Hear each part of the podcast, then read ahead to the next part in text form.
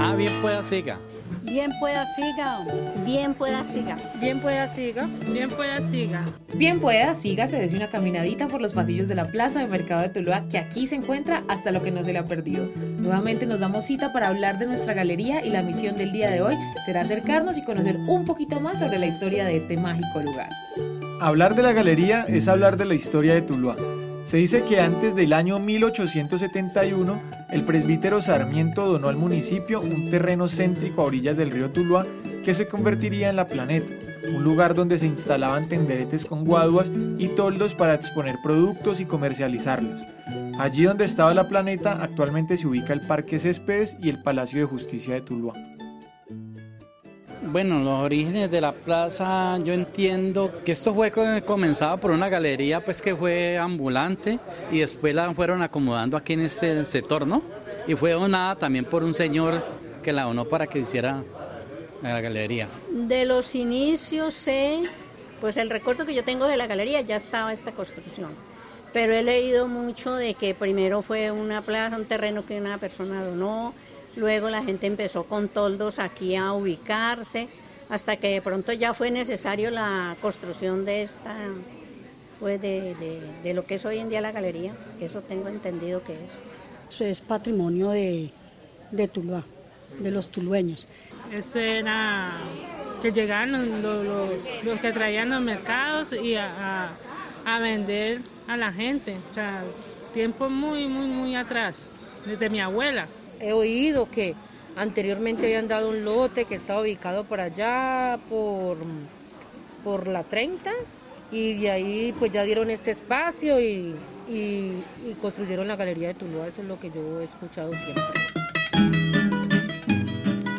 Si de historia se trata, lo que hay es tela por cortar. Tiempo después de la planeta, Teófilo Victoria, un influyente tulueño, toma la decisión de donar un lote de su propiedad para la construcción de una plaza de mercado cubierta.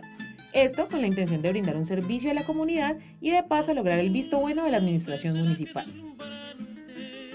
Posteriormente, en el año 1914, se dio vía libre para la construcción de la plaza de mercado, ubicada entre las calles 28 y 27 y las carreras 23 y 22. Además de este edificio, se construyeron a la par dos importantes estructuras, el Teatro Sarmiento y el edificio al frente del teatro, que tendrían una gran influencia sobre el futuro comercial y social de Tuluá. Con la construcción de estos edificios se crea una especie de enclave europeo en pleno centro del municipio. Indudablemente la Plaza de Mercado de Tuluá tiene mucho que ver con lo que somos como tulueños y tulueñas, pero de manera especial ha tenido una influencia sobre la vida de Efraín Marmolejo, miembro del Centro de Historia de Tuluá, quien desde su niñez ha estado en contacto con este emblemático lugar. Venga, le cuento. Venga, le cuento. Venga, le cuento. Venga, le cuento. Venga, le cuento.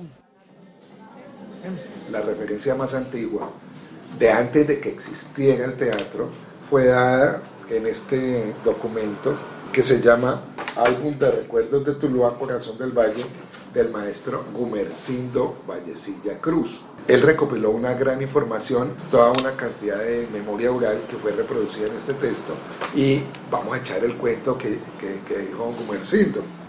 Por el occidente había tambos bajizos hasta la carrera quinta, en donde está el Teatro Sarmiento, era entre el monte, no había nada construido, la fábrica de ollas de ña Carolina Suelta en donde se encuentra la plaza de mercado cubierto, le hace la galería, en toda su manzana había un trapichal tapizado de una planta que llamábamos hoja santa. Entonces, esa es como, como la referencia más antigua. Es de recordar cómo era el Tuluá al principios de 1900. No había acueducto, no había alcantarillado, no había energía, no había plaza de mercado. Esa era en esencia el Tuluá de ese entonces. Hubo un desarrollo muy interesante de Tuluá a principios de 1900 que definitivamente cambia la estructura de la ciudad y entre otras cosas emerge la figura de don Jesús Sarmiento Aguilera. Él empezó eh, su actividad eh, comercial de lechería y empezó a ver en Tuluá un sitio pues, de desarrollo económico y el hombre hace el trapiche San Carlos que luego se transformaría en lo que hoy conocemos como el ingenio San Carlos. El hombre con esa visión comercial plantea el inicio del, del Tuluá de, de 1900 una asociación público-privada y es así la inversión del municipio con la inversión de personas de Tuluá y de fuera de Tuluá hacen posible que se haga, por ejemplo, la galería. Se empezó a hacer la galería y paralelamente se hace el edificio Sarmiento y el edificio que está al frente del Teatro Sarmiento y el concepto de, de centro comercial eh, de, almacén, de, de, un almacén ancla era el, el, el, teatro. Entonces fíjense que eso, desde esa época ya hay unas concepciones comerciales bien interesantes, que tener un almacén ancla y alrededor los almacenes comerciales y además la calle principal de Tuluá se traslada de la Planeta, que era donde estaba la galería en ese entonces, se traslada para la calle Sarmiento y se vuelve el gran eje comercial, lo que después se llamaría la calle Sarmiento, que era la calle séptima. Eh, los comerciantes se van a ubicar en esta calle y también hay una migración de lo que se conocieron eh, después del 15 como los turcos que empezaban a venir a Tuluá muchos desplazados de, las guerras mundiales, y esos turcos eran sirios, libaneses y judíos que empezaron a hacer un desarrollo económico de la ciudad.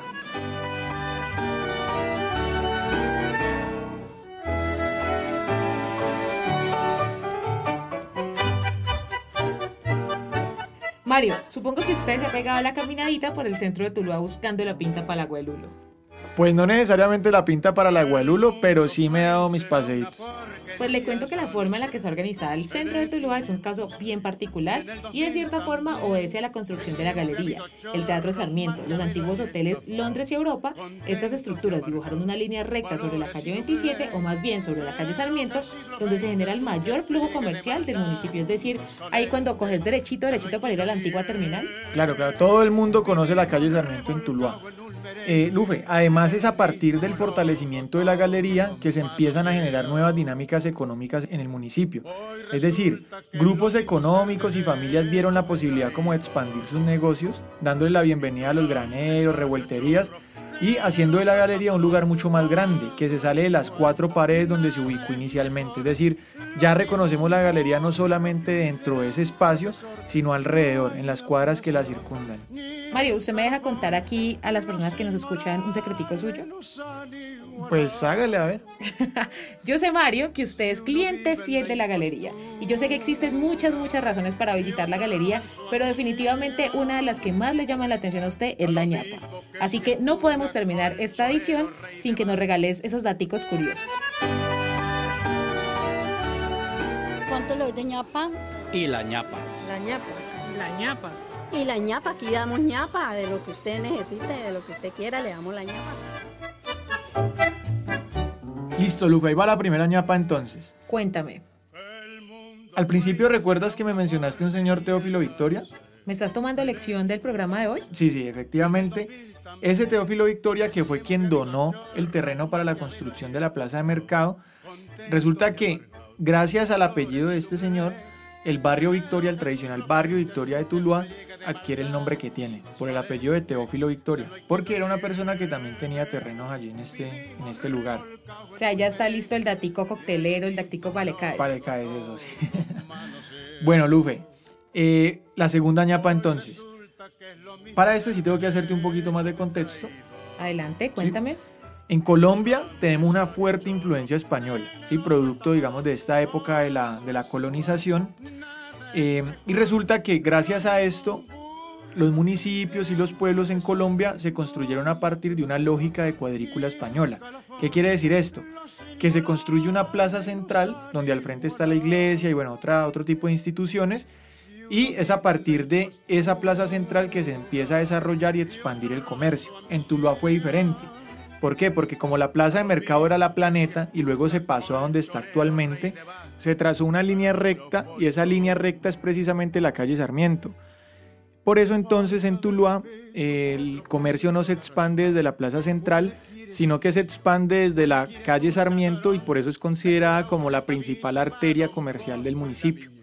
Entonces esa es la segunda ñapita, Lufe, espero que te haya gustado.